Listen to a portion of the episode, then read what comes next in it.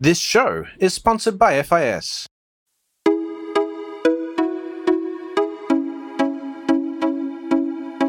Welcome to Breaking Banks, the number one global fintech radio show and podcast. I'm Brett King. And I'm Jason Henrichs. Every week since 2013, we explore the personalities, startups, innovators, and industry players driving disruption in financial services. From incumbents to unicorns, and from cutting edge technology to the people using it to help create a more innovative, inclusive, and healthy financial future. I'm JP Nicols, and this is Breaking Banks. Well, welcome back to the show to Greg Palmer, VP of Finovate, and your host on stage at Finovate. It's coming to be that time again, September 12th through 14th in New York will be Finovate Fall. Greg, what are you looking forward to for the next Finovate? Yeah, thanks, JP. Always a pleasure chatting. And certainly, I think this is going to be a fun one. You know, we were able to run a Finovate Fall last year, kind of in between uh, COVID waves. And this year, it's definitely a much more relaxed situation. So, in some ways, this is kind of our first real return to New York post COVID, oh, post COVID is maybe a misnomer, but it, it, we're seeing substantial uptake in terms of uh, a greater audience than we had last year. Some really cool presenters coming up, and there's just a lot of fun things that we're planning this time around. The Finovate Awards will be on the night of September 13th, kind of in the middle there, and then Finovate Fall, yeah, 12th through 14th. Um, if you haven't been to a Finovate in a while, this will be a really good one to come back to. There's a lot of interesting new pieces for us to chat about. Well, and the centerpiece is back-to-back demos, uh, seven minutes with uh, a, a, gong awaiting you if you violate that time frame. What are the demos looking like this time around? Yeah, so it's really interesting. There's a couple of uh, fun facts about our demoing companies. The first one is that 60% of the companies that we'll have on stage this time around are brand new to Finovate. We've never seen mm. them before, which is you know, we always try and get as many new companies as we can, of course, but this is high. Typically, you know, it's much closer to a 50 50 split. And over the last couple of years, it was sort of leaning even more towards the established companies who'd been there before. So to see so many first timers coming to the stage, I think is really good. I think it speaks highly of what's happening in the industry. Um, but also, this is kind of the result of some targeted outreach that we've been doing to make sure we're out, going out and bringing those new companies in. Um, the other really fun fact more than 70% of the companies we have are launching new companies or launching new technologies from stage. So, um, you know, again, this is something which we obviously really love to see. We love it when companies bring new ideas and new pieces to us. But to have so many young companies, so many fresh companies coming in and bring new, fresh technologies for us is uh, it's really good to see coming out of the pandemic. So many new companies getting funding and being uh, being excited to come to Finovate and show our audience what it is that they can do. Well, you mentioned that at least part of the reason is uh, some specific outreach that you've done. What was the reason behind that? Why are you seeking more new companies and maybe earlier stage companies? Well, there's kind of two reasons for it. Part of it is, of course, self serving. We know that this is something our audience wants to see. Everybody loves to see new companies, new ideas they haven't seen before. Um, so we want to make sure that we're providing that for people and giving them a way to keep their finger on the pulse of what's coming. The other one is, you know, we take our responsibility inside the fintech ecosystem really seriously, and we recognize that we're in a position to be able to offer a lot of support to new companies and new ideas. And so, you know, this is something which we looked at coming out of the last couple of years. How could we help make the show accessible and keep these companies coming, thinking about Finovate for the first time? And so we looked at it both from that standpoint of it's good for us, it's good for our shows and good for our audiences to see it. It's also good for the industry to take some of these companies and reduce the barriers for them to be able to get up in front of an audience like ours who really has the ability to dramatically change the futures of the companies that do well up on stage. We've seen this happen time and time again. And so for us, that kind of marrying those two pieces together um, makes it fun for us, but also we we like what it does for the industry as a whole, and we like using our own influence to kind of support some of those companies who really need it because it's not easy to get a new company out of the gate to get that critical traction. And so, for our part, as much as we can, trying to make the show accessible and fun for those groups is really positive. And it's sometimes hard to break the gravitational pull of the big companies that are uh, getting a lot of funding and solving the problems that are kind of already well defined that people, whether it's consumers or bank partners, who are saying we know we have problem x or we're trying to do project y and so this is a chance to go see some vendors. And finovate's always been about a lot more than that. So i love the idea of uh, purposely extending the reach and finding maybe some things that aren't exactly in the mainstream yet today yeah, well, it's fun for us. I mean, one of the fun things about Finovate has always been you might come and see some flyers, right? You're going to come and see some technologies, to your point, that you have a really well defined problem that you're tackling, you have a well defined solution. But there needs to be room, both at Finovate and in the broader fintech ecosystem, for companies who are trying new and interesting things that haven't been done before and it doesn't always catch on. You know, I remember back when we had companies who were playing with the Google Glass up on stage. Can I bank with my glasses? Right. And obviously, that didn't go anywhere, but it was still fun to see it and fun to get this idea. You know, what can we do? What's possible? And so I think you know we're maybe at a point now where as an industry, we're kind of asking ourselves that question what's possible again? Maybe we have less need to be kind of cautious and conservative and more of a need to go out and explore and find new types of problems to go and tackle because I think the pandemic has done a lot to show us that there are huge gaps in where people uh, can find financial wellness and the banking services that we're offering to the general population. There's still a lot of work to be done. And I don't think you solve those problems by kind of doing what you've always done, but 10% better, even though there's a massive amount of money sometimes in doing that the most interesting ones for me are always the ones that you know really we haven't seen before people bringing new ideas from creative sources into us. Well Oren Harari said that the light bulb didn't come from incremental innovation on the candle. Right. Right so being able to find those new groundbreaking ideas and you you talk about the pandemic being a major influence on the world obviously but certainly the financial services and fintech industry and you know are we or are we not in a um, a, a, recession right now right? We we have so many conflicting economic signs uh, rising inflation but yet you know low unemployment. It's certainly something that's on the mind of financial institutions. I just saw a survey that gartner did in july where they said you know what investment investment categories would you cut in you know economic pressure or recession. Number one was investments in M&A, mergers and acquisitions. Um, th- this is 128 CEOs and CFOs. Last on the list was investments in technology for improved efficiency and scalability. And when I saw that, I was worried that that means um, exactly what you just said. How do we do what we've always done, you know, 10% better or, or, you know, maybe more accurately, 10% more efficiently or cheaper? Right.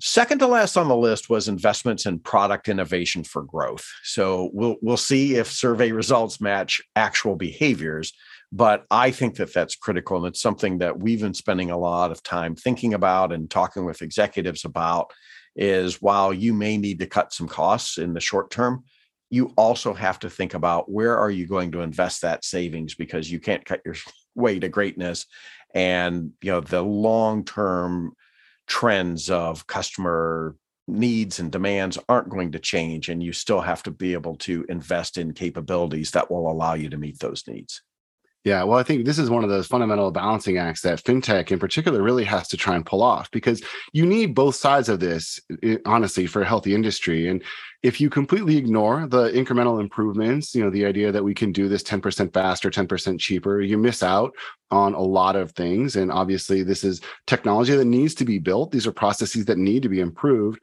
but at the same time if you ignore kind of that bigger picture what does the landscape look like five or ten years from now? You leave just this gigantic unguarded wall where companies who are outside of the financial space can start coming in.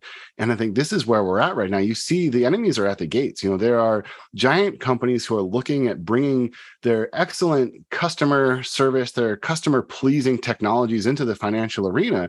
And those companies don't get repelled by a reduction in costs. They get repelled by an excellent new customer experience, by a new product that gets built, by a new way of thinking about things. And so I think this is where, you know, the industry as a whole always has to try and find the balance here. There's been times where I think we've missed on either side over the past 10 years. And I like to see us coming back into the kind of more prospecting stage, you know, the, fintech is kind of cyclical. Obviously, there's sometimes you get a, a, wave of new companies and new ideas coming through. Those kind of filter down. We find some winners. More and more VC dollars go up towards those winners. But eventually, you need a reset, and you need to go out and farm a bunch of new companies with new innovators. Um, and, and I think that's where we're starting to see that this year at Finovate Fall. We're seeing this maybe refreshing and a number of new companies coming in which speaks to the fact that I think the venture capitalists are recognizing this and they're starting to now go out and prospect again and say, you know, we want to, instead of throwing $50 million at one idea that we think is going to win, we're going to go out and fund 10 companies, $5 million each, and sort of see what happens. And a lot of VCs seem to be doing this right now, which is why we are seeing more of these companies at our shows. Well, I want to come back and talk about that and the venture capital, but but first, I, I want to go back to what you were just saying a couple of minutes ago and I agree with you. You have to defend and extend the business you've already invested and build up. You have real life customers buying real life products and services today, generating real life revenue. And if you do it right, real life profits too. And I, I, guess just my only argument to that is no one needs to convince them of that half, right? Because you're right. right. You have to do both, but that part is well known. It's the other part is how do we convince uh, leaders to do things that are we know to be important but they don't necessarily feel to be urgent because it feels like yeah yeah yeah i know all of that. I know we need to do some cool stuff and we need to generate growth and that means we need to innovate and try some new things. But boy right now i just really have to you know get some costs out of this process and whatever. And to your point you really do have to do both well, let's talk yeah. about the the venture capital and funding equivalent of this. How are you helping to connect um, maybe some of these earlier stage companies to venture capital? Yeah, no, I'm glad you asked because we've got a new program that we've been launching, which uh, we started to do it before uh, the pandemic. We tried it once in March of 2020, and then obviously had to table it for a little bit. But we're calling it Startup Booster, and the idea is, you know, early, early stage companies can come to Finovate at an extremely discounted rate. Um, these are the companies that we expect to see on stage in a year or maybe in two years. And they're able to come and meet with investors um, in kind of a rapid fire, uh, you know, quick networking type of session. And when we initially proposed this, we were nervous that we wouldn't be able to find enough venture capitalists for all of the companies that we wanted to bring in. And we tried it at Finovate Spring and actually had really strong uptake. We've got so many VCs and, and big name VC firms who are participating who are raising their hand and saying, yes, please introduce us to these early stage companies. So it's something which I think, again, is you know more of a there is obviously something in it for us because you know hopefully these companies do come and turn into Finovate presenters. But again, this is how we can support the ecosystem by creating these matches. We can put companies in touch with a source of funding for them. We dramatically increase the likelihood that those companies will end up coming to something important later on.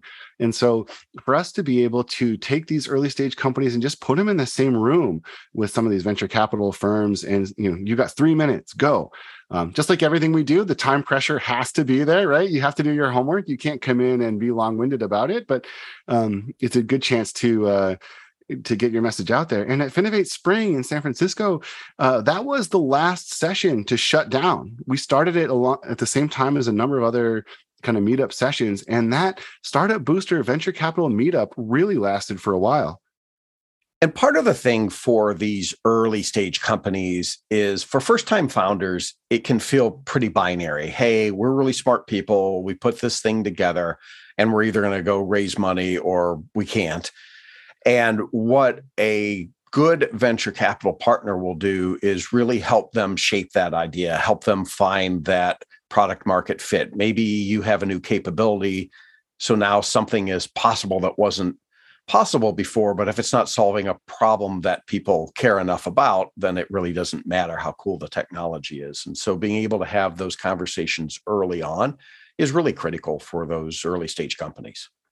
Yeah, well, and one of the things I've always enjoyed about Finovate is that sometimes we put people together um, just by putting them in the same room, they kind of bounce off of each other in a really interesting way.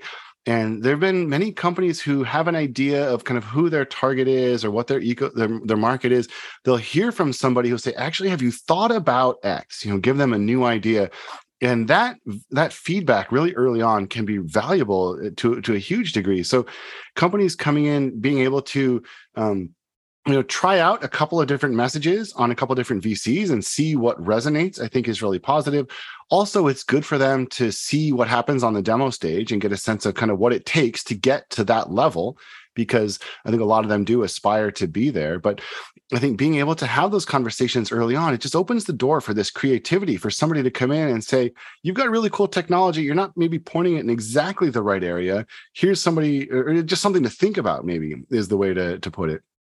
Yeah, it, it's really um, a different kind of window on what we think is happening today and what we think might be happening tomorrow.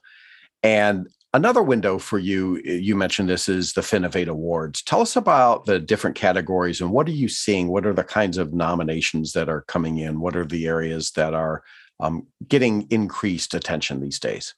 Yeah, no, absolutely. So the Finovate Awards are designed to recognize people who do good things in the fintech space, but maybe aren't in a position to get up on stage themselves. You know, not every fintech innovator can demo something. It takes a lot of different groups to bring a new idea to the market. And so we wanted to recognize the banks, the you know the, the partners who come in and kind of take the technology that next level from Finovate stage to the real world. And there have been a couple of really interesting ones this time around. You know, some of the categories we expected to be popular remain popular. The financial inclusion category continues to be really strong. The embedded finance category, as you would probably expect, is, is a really strong one. But we had a couple that were really surprising this time around.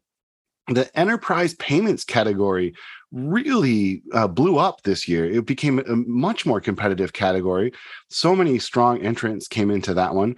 We also saw a dramatic uptick in the insurtech category.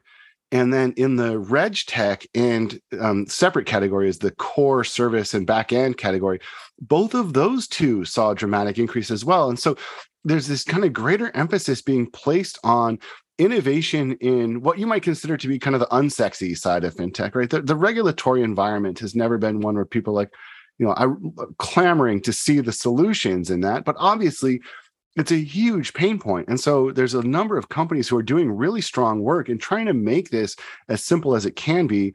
The backend and core services provider, as well, is another one where it's really good to see people putting so much effort into these spaces. And then, of course, I think you're being proud of it, raising their hand and saying, hey, we did this cool thing. Um, a lot of times in fintech, I think there's certain sides of the, the ecosystem where people do good work, but they don't feel like they can brag about it in the same way because it's not, you know, a pretty new mobile solution. It's really heartening to see some people in this in these spaces being able to say, check it out. We've built something. It's cool. It's working. It's having a real impact in uh, the real world. And you know the unfortunate reality is we only have room for a handful of companies in each category to pass on to the finalist stage but um, it was very difficult for our judging pool to make some decisions in some of these really crowded categories which it only says good things about the industry overall well, I'm really glad to hear that financial inclusion is still important. I'm sad to report that same Gartner survey I just told you about. Mm-hmm. That was number 2 after investments in M&A. 39% said investments for improved sustainability and reduced environmental impact, maybe not exactly the same thing, but I think file it under that, you know, corporate and social responsibility heading um, it, it, when it yeah. comes down to it, if it's our earnings at stake, uh, maybe that might be optional. Um, you mentioned enterprise payments. How how do you define that category for the Finovate Awards? So I mean, the, the simple version is it's just kind of business to business payments, any payments between two corporates. So the distinction is just either uh, you know this as opposed to a person to person or a bank to person payment. I think that's important for at least two reasons. One, uh, as we've talked about on the show many different times in many different ways, um, while we're still in the pretty early stages of the consumer fintech revolution, I mean, we're barely out of the starting gate in it, you know business and enterprises as banks are still many still struggling to just improve their core business of of lending to small businesses and medium sized businesses.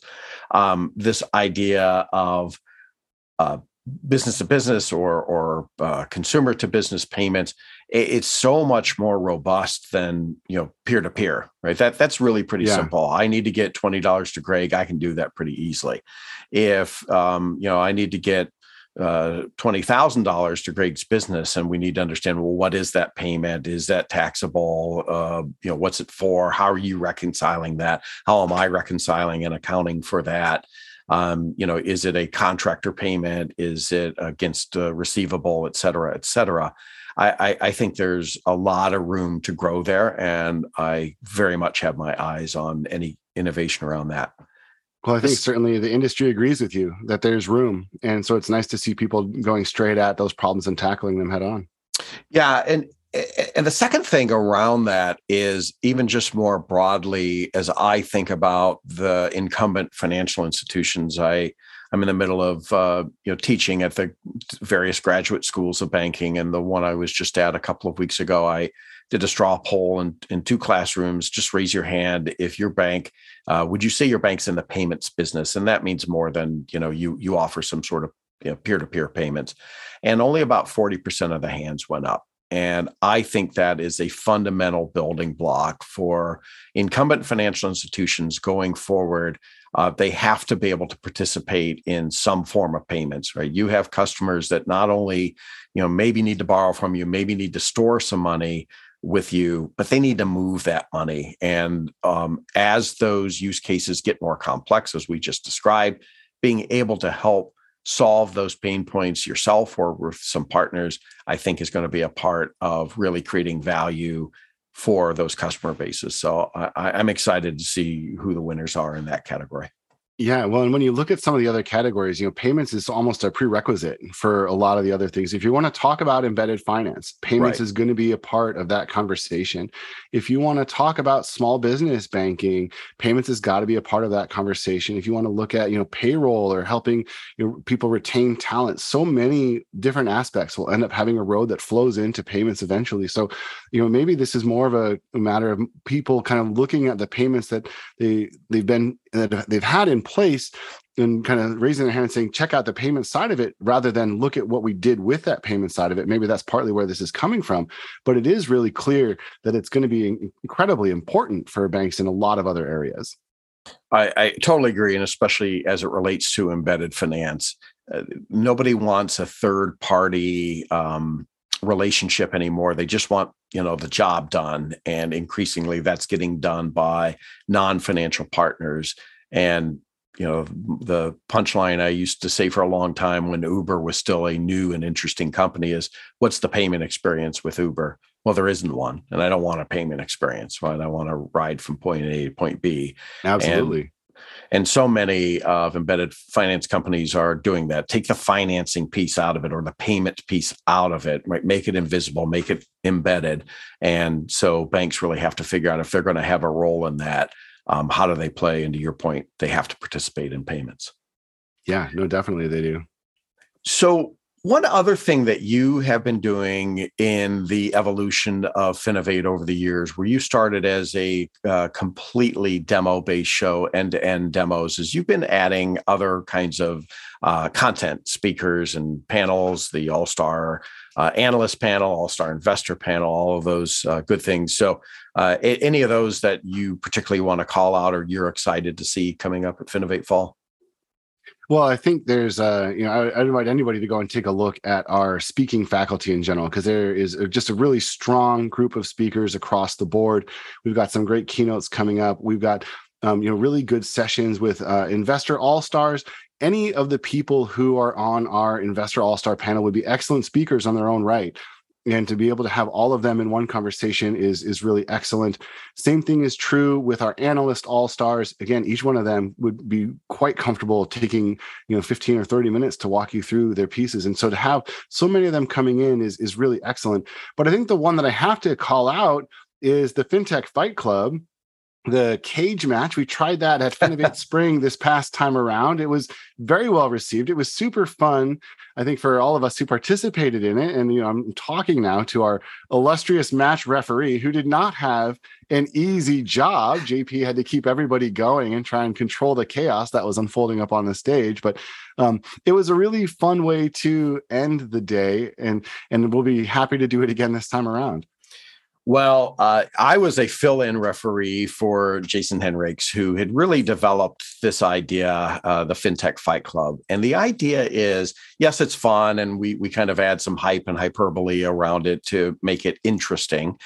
And I understand it was actually uh, one of the best rated sessions at, at Finovate Spring but what we really are trying to do is get some real conversation going. And I, I love the all star panels that you have, but many times um, you have these people agreeing with one another and saying, yes, as, as the other speaker said, you know, so and so. And we really wanted to have more of a battle of the ideas. And okay, so you have that opinion why and let me challenge that and let me um, make you put some context around that for me because i see it differently and that was really what we tried to accomplish and we'll actually uh, play a little bit from that um, from Finovate Spring coming up here in, in just a minute. But uh, coming up, uh, so, so Jason will resume his rightful spot as uh, referee and MC, and um, Lindsay Knockout Davis, uh, who who who was not one of the winners in Finovate Spring, despite a very strong fight. Uh, she lost a judge's decision, as did Ron the Shiv Shevlin. Uh, but she's going to battle back again with Mary Wisniewski, and um, we've got some interesting questions posed for them, and we really expect uh, a pretty big brawl in New York.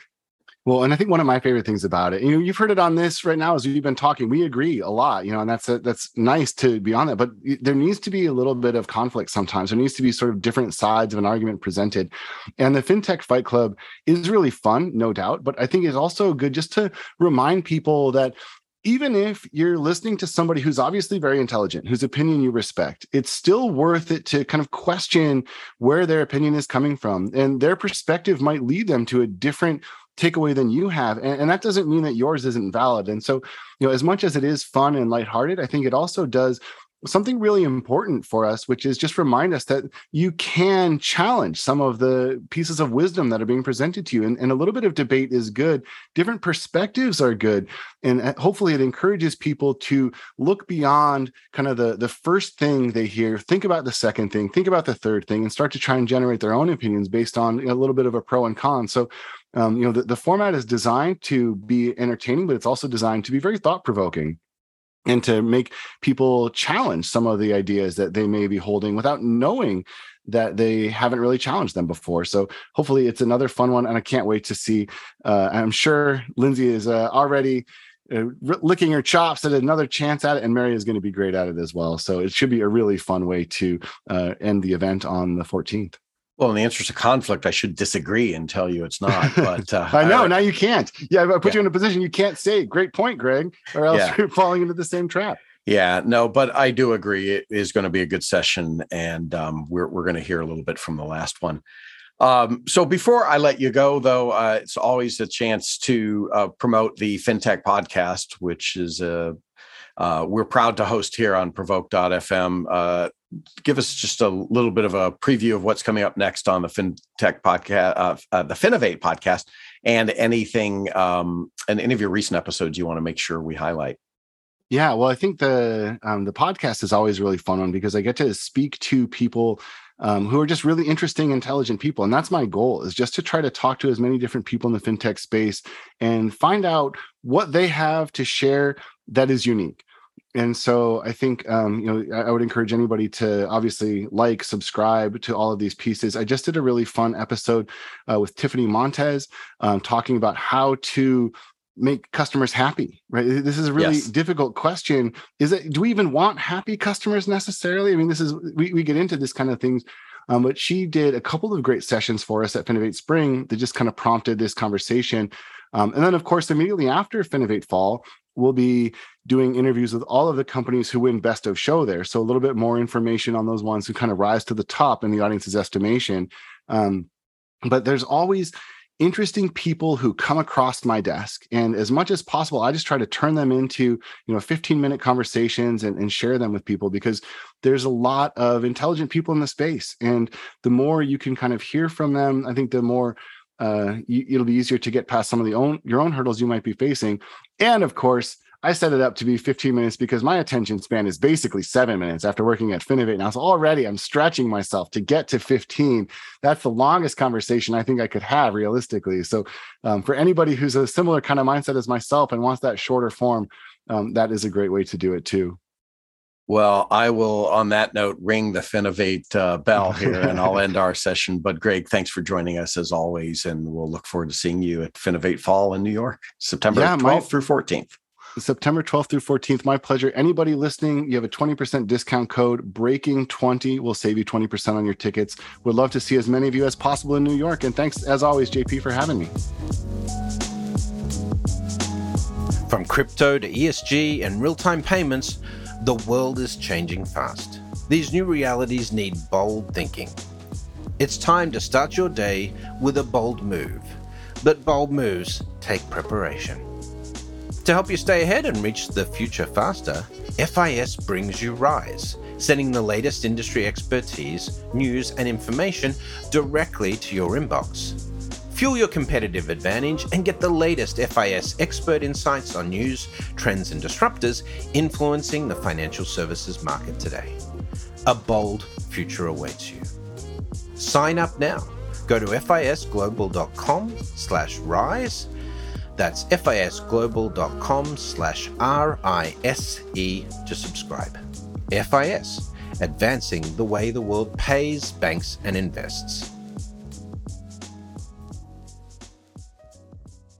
Well, to give you a little bit of an idea of what to expect for the FinTech Fight Club coming up at Finovate Fall in New York, let's take a look back at the cage match edition from Finovate Spring in San Francisco.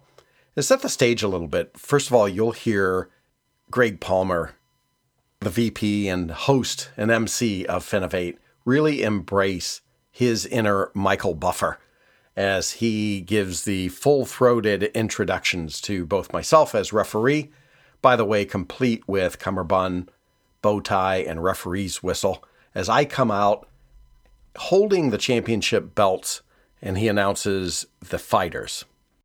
Ladies and gentlemen, it's time for the main event the FinTech Fight Club Cage Match Edition. Introducing our referee, JP Nicols. Our first contestant, Wade Move and Groove Arnold. Our second contestant, Ambika, the Bay Area Bruiser, Sharma. Now, at this point, Ambika Sharma and Lindsay Davis are coming out, and they grabbed a ladder from backstage to as a part of a prop, right? to give you an idea that this is a, a, a, wrestling match, cage match, where no holds are barred, and they're actually going to um, use a ladder to beat the opponents. And our third contestant, Lindsay Knockout Davis. and our final contestant and reigning champion, Ron the Shiv Shevlin. We haven't even started yet, and it's already getting violent up here. I'm going to turn it now over to our match referee, JP. getting out of here. By the way, each of the fighters, well, I should say three of the fintech fighters, have uh, silk robes with their moniker broidered on the back. Now, I say three because Ron Shevlin, who won the first edition of the FinTech Fight Club, didn't bring his robe to San Francisco. So we asked him about that. Where is your robe? My robe is hanging in the FinTech Fight Club Hall of Fame. Something for all you losers to aspire to. Oh! Somebody's too good oh. for the gown? It's starting already. He's arrogant. And we have the slides up, please. This is the FinTech Fight Club cage match. This is a tag team event. This is for the Undisputed World Championship. We have three five minute rounds, and the first round is. Oh, there's the cage. First round. Let's get ready to oh, man. Woo! Let's do it. Ron the Shiv Shevlin versus Lindsay Knockout Davis. oh. And you are fighting about we've already we're already past peak crypto. Ron, as champion, you go first. We are nowhere near peak past, past peak crypto. Not even close. Here's why. Number one reason, if you remember back a well long number of years ago, P.T. Barnum said, there's a sucker born every minute. And as long as there's a sucker born every minute, we're nowhere near past peak crypto. Another reason, though, and more seriously, that why we're nowhere near past peak crypto, is that this is a blip, and it's a correction in the scheme of things. And yes, it was a big dip in prices, but there's huge demand out there. And as you know, many of you, the, from the financial institution perspective, start to offer crypto, and you heard some vendors today who are demoing their capabilities. You're going to help legitimize it, make it easier for consumers to invest in crypto, better to integrate it into their portfolios, and ultimately integrate it into their payments. So we are nowhere near past peak crypto. We're not past peak crypto, sir, because for none of those reasons that you just stated. Actually, it's much bigger than that. When I think about peak crypto, when I stand on this stage thinking about a new land, it's one where more than 2% of the population own 98% of Bitcoin's wealth. One that is more democratized and accessible and regulated with liquidity, and people have access to products and services that we haven't even thought of yet. Someone tap it. Uh oh. Wade wants Tap it. tagged in. He wants Oh, Ron Chev, the Chev. we are way past peak crypto. I mean, you think about it, community banks who have never sold corn futures, have never sold securities, have never helped in investments of any kind from an equities or security standpoint, now all of a sudden are going to sell cryptocurrencies? That seems like a good idea. Once you know the bubble has burst, is when people are running after cheap money in order to figure out a simple way to not do any good for their customers. Oh, another tag in. When I think of crypto and I'm at the peak, I see a vision where there's inclusion, where people have access to more financial services today that those financial services that are not provided to many individuals. I don't see that yet. So I don't say that crypto is at the peak. You only think we're past peak crypto because you sold your crypto. Oh. So go for it, buddy. Now that you're out, we're past the peak. That might have been below the belt, but I'll allow it. I mean, 17,000 was good for Bitcoin, right? Oh, you win. We're done. I'm good. Next, sir. That's it. Well, we'll end that round early then. So, all right. Next round. Ambika, the Bay Area Bruiser Sharma, is going to take on Wade Move and Groove Arnold, and your fight is over. Traditional bank M&A is dead. Ambika, your move first. I wish traditional bank M&A was dead because we would actually have innovation then. It's not dead. We are a country where there are such things as too big to fail. As long as that exists, banks cannot fail. Inefficiencies will not get rid of, so they only have an option to buy other banks as a way to grow. It's not um, it's a fact that today big banks are not growing organically. So the only way they have is either invest in technology to be competitive and or buy their way out. So they could, that's the only way to have growth as long as we have too big to fail. Who wants to punch in on that one? I'll punch in on this one.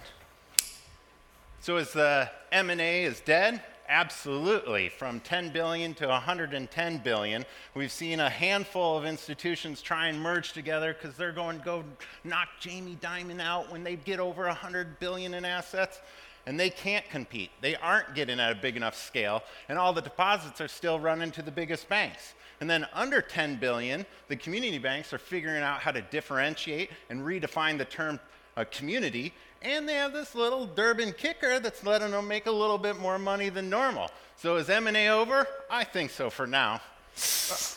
Oh. I'm with Wade on that one, but my perspective is what's dead can never die. From our vantage point, when I used to analyze this data at CB Insights, banks were the biggest losers when it came to M&A when- in fintech because of mostly they had to hold that same acquisition cost as goodwill on their balance sheet. So it was far too costly, especially at the valuations that we've been seeing in the frothy fintech market. However, M&A could survive in a scenario where banks actually want to get up off their seat and bring new products and services to their customers. You were right. And here's why traditional bank, a, a, a traditional bank M&A is nowhere near dead. Nowhere near dead. Number one reason why. If you're the CEO of a $100 billion bank making $10 million a year, you think if I can just merge with another 50 billion or 100 billion dollar bank, I'm going to be making 30 to 40 million dollars a year. That's what's driving bank M&A and that's nowhere near dead. Number 2, Is that correlated to the sucker born every minute? That's my motto, man. I should have come up with that one. Number two, as long as there are bank executives who think that the path to gaining economies of scale is by buying other banks with similar products and services, we're going to continue to see bank mergers. You were right in that it's the wrong thing. We should be scaling through uh, technology, but traditional bank M&A is not dead. You want to get back in? Are you good? Anybody yeah, I'll else? come in real quick because the wants in? synergies just aren't playing out, are they? Nope, they're not. but it's not dead. I will say the bank M&As are becoming more expensive. They're not dead, but they're becoming more gotta get tagged expensive. in, lady. Yeah, here we go. Um, they're becoming more expensive. We can use the example of U.S. Bancorp, which is aiming to purchase Union Bank. They purchased, they put in a price tag for eight billion, and it's held up for regulatory approval. So what do they do? They create a hundred billion dollar fund to try to get regulatory approval. So I think the mergers are not dead, but they're becoming more expensive. So whoever has the money will win this game. Who wants in? Yeah, not only are they getting more expensive, but again, it's dead because we've got a more tight regulatory system. You've got the FTC looking at every single deal, putting their hand in a pot, trying to prevent innovation. So, what would incentivize you to want to go to town on something where you're going to get hung up in regulatory complexity and the deal's never going to get done? It's just a waste of time. Any others? The hooks and jabs are coming fast and You know what? I might as well. Because All right, the- good, before that bell rings. I'm, I'm, we have one more in here because the synergies aren't happening. Wall Street's not rewarding these companies, and they aren't getting to a big enough scale that they can actually do anything. And then W- Wells Fargo has so much regulation oversight, they have to organically grow. So the top banks can't do any more M&A. They don't need any more ATMs and branches. And so everybody else is just going to try and get together and figure out fintech. All right. That takes us to round three. Lindsay Davis versus Wade Arnold. Oh! and your fight is embedded finance. It's a good thing for banks.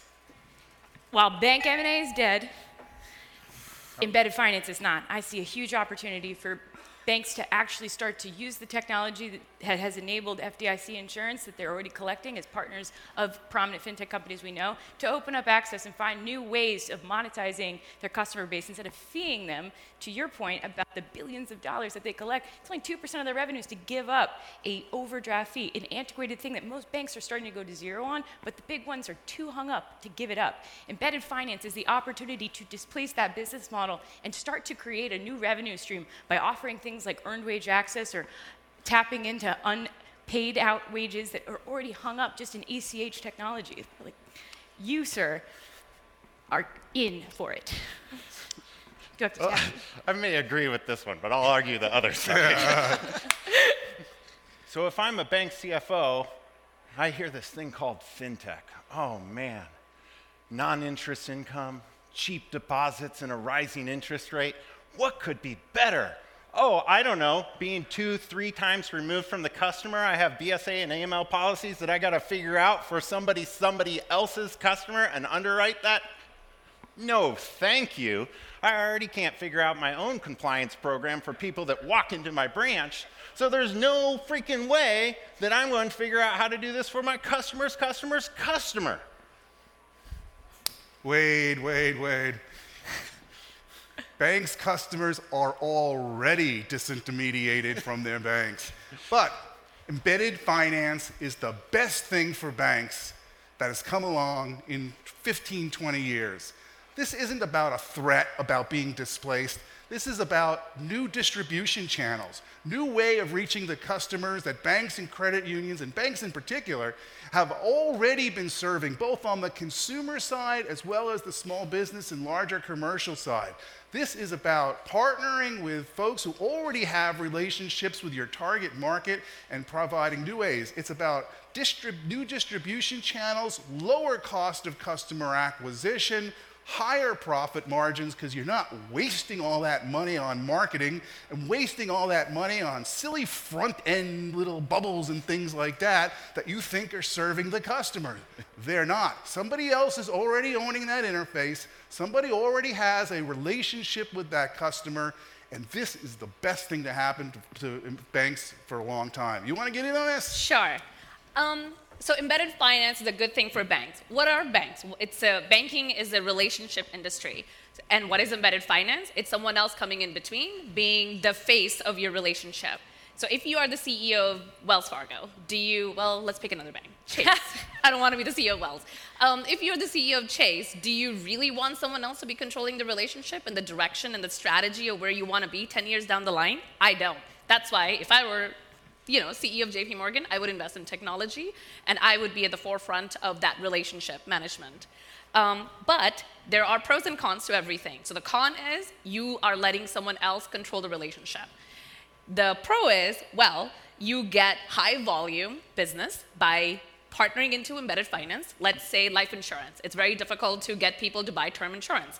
So sure, let's be let's let's partner with Ladder, provide that service will get high volume uh, business for low margin. It's a new stream of business. So as the banking industry is getting challenged, uh, the relationship industry is getting challenged, I, as a CEO of Chase, would want to look at new streams of business. And that would be my main reason as to why I would consider embedded finance. But I won't stop there. I would do what Jamie Dimon's doing and invest 10 billions and get at the forefront down the line. Wants it. I'll take it back. No, she's my girl. Suck it. So, back to your point, your legacy way of thinking, sir, is actually accurate. There are firms that are going to think like embedded finance doesn't matter to me.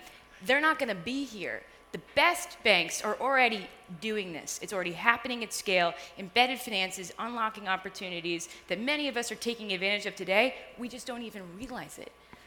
Yeah, well, a lot of my bank customers, they really like the service. Do they? We're just good service. Aren't we, Ron? All right, well, just in time for the bell. So that brings us to our speed round. So short answers only. So Ron and Ambika, you can get us started, but I want to hear everybody short answers only. The most important technology of the next decade will be what? I am the champion. There is no such thing as a short answer from Ron Shevlin, okay? Who writes five times on forms a month? Bring out the ladder. the most important technology of the next decade will be blockchain. It will be a combination of cloud computing and blockchain. Um, I wish it wasn't cloud computing, but banks are so far behind, so it would be a combination of cloud computing the and blockchain. question is the most, not the two most. I'm sorry. It's the most, follow the rules. I am. It's a combination. All right. What application of the blockchain, Ron? I don't see that up on the board. Wait, you're it. The biggest technology change that's going to happen is AI. Because I know we all love these four story buildings where people go through workflow engines, but it turns out computers are pretty darn good at making decisions.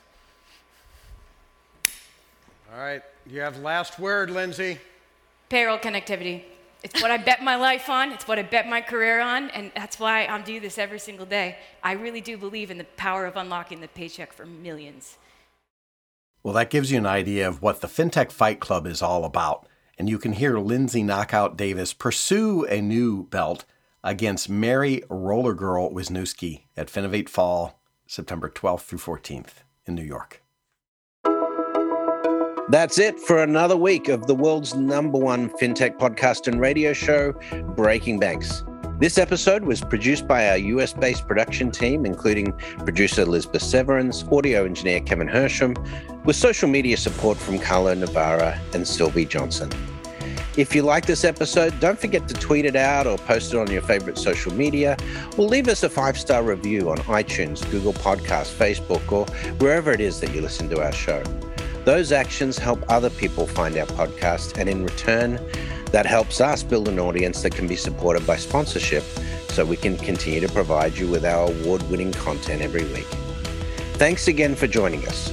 We'll see you on Breaking Banks next week.